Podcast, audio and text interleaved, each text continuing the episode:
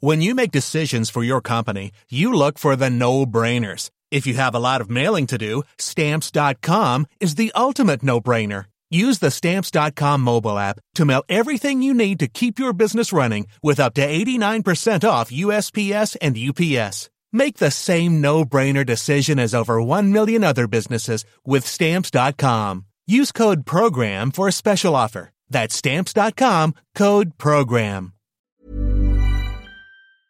What was the most momentous bit of science that you heard about this year? Every December, the journal Science asks its editorial staff this very same question, and they eventually crown one discovery as their breakthrough of the year. John Travis is the managing news editor at the journal, and he took me through this year's shortlist. Well, science started doing a molecule of the year maybe three decades ago, and about in 1996 we switched over to a breakthrough of the year. It's a little bit of a controversial idea because many people hate the word breakthrough in science. Uh, science is an incremental process, but we still felt it was important to note the major developments across the scientific disciplines, particularly ones that might have an impact on society. And so we, uh, the news editors and the uh, editors who help select the research papers each year get together and debate what were the top advances or discoveries. And I would say we usually start with 30 to 40 um, ideas and uh, whittle it down to maybe 15 to 20, and that's when the, the real fight begins. It's often interesting in that the people who know a topic best aren't arguing for it, and the people who are outside of the topic are really fascinated. So it, it's a lively discussion, and uh, there's often disagreement on the final choice. And what's on the short list this year? What have you settled on as, as the final list of things that you think really do constitute breakthroughs? Well, it runs the gamut from old bones to uh, earth science. Um, we highlighted a couple of fossils. Uh, Kennewick Man, which is a famous and controversial skeleton found in America, was uh, tied to Native Americans by an analysis of DNA. And then uh, in South Africa, some fossils that were found in a cave uh, in a very unusual way. Uh, researchers had to advertise for short, thin people who could wedge their way down into the cave, uh, pulled out these bones, and we don't know what they are. They are apparently another hominin species, but we don't know how old they are or where they really fit into the family tree. I think one of the biggest biomedical stories of the year uh, was a happy story, which was the development of the Ebola vaccine.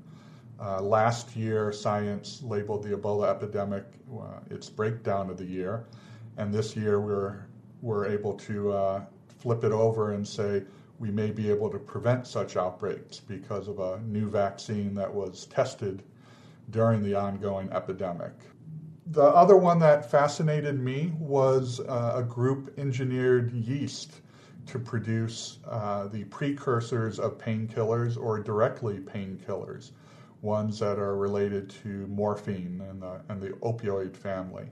Uh, this could be very big for medicine in developing new ones, but there were some people concerned that we could transform that yeast into producing illegal drugs, uh, particularly people at home. I think that's pretty far off, but it, it is something that the community is going to have to watch. Well, it's something we have to consider more broadly, isn't it? Because with the advent of molecular biology and all these tools that now you can buy off the internet, you, you can do some pretty high level stuff in your garden shed. But moving on a step then, what's the, the breakthrough of the year from science this year?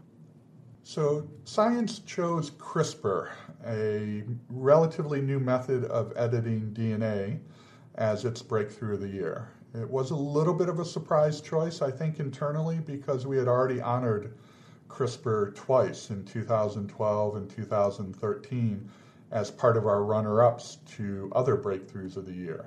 So it's not brand new, and the spectacular success of the Pluto mission made it a very tough choice.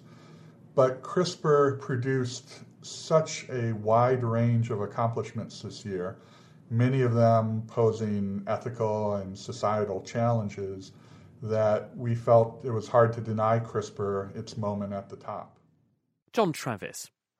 So, what is CRISPR and how does it work? One of the pioneers of this technology is Harvard's professor of genetics, George Church. So, the way the technique works is a scientist, or in principle, a physician, will inject a molecular machine into multiple cells in your body. These machines will go through the DNA of the cell looking for a match for a particular target, and then when it finds that match by looking through six billion base pairs randomly, it will lock into it and will cut it. And so now it has to be repaired in order to function. And then you'll repair it with another piece of, of DNA that you've brought in from outside that has the exact sequence that you want to edit in. So you cut and then you bring in and repair.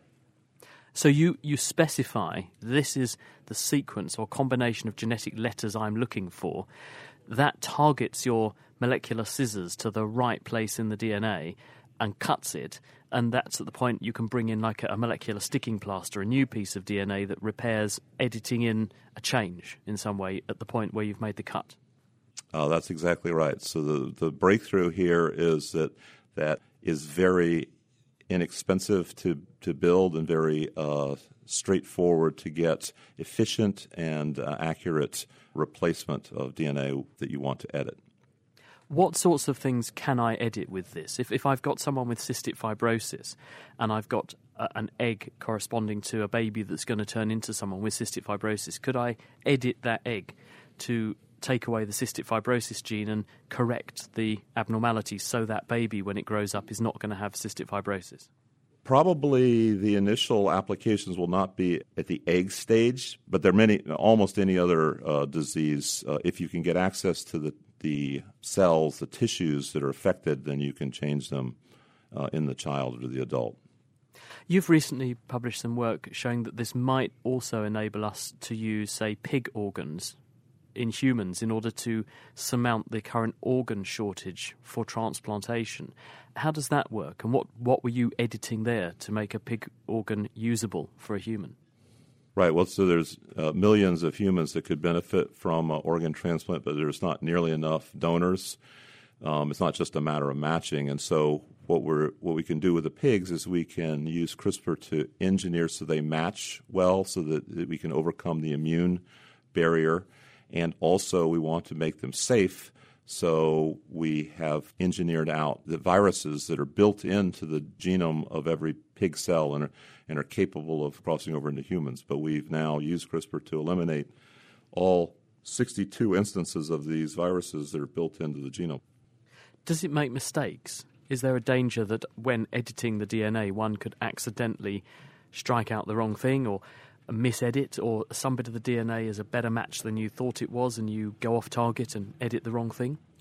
So there is off target, but the best off target rates are much, much lower than the spontaneous mutation rate. So all of the cells in your body have a certain rate of, of, of mutation, and this is lower than that already, and it's improving uh, every day. But yes, one of the things that you have to worry about with all new therapies is, is off target and how long do you think we're looking at now um, between it being science's breakthrough of the year and something that is being routinely deployed medically but also out there in the field to do things like combat malaria? Well, we already have uh, four organisms for which the gene drives work, uh, including two uh, malaria mosquitoes. Uh, so that, that could go very quickly. And we have three or more major companies that are dedicated to getting the gene therapies into the clinics, uh, probably within a year or so. So I think both of those are very near future. George Church.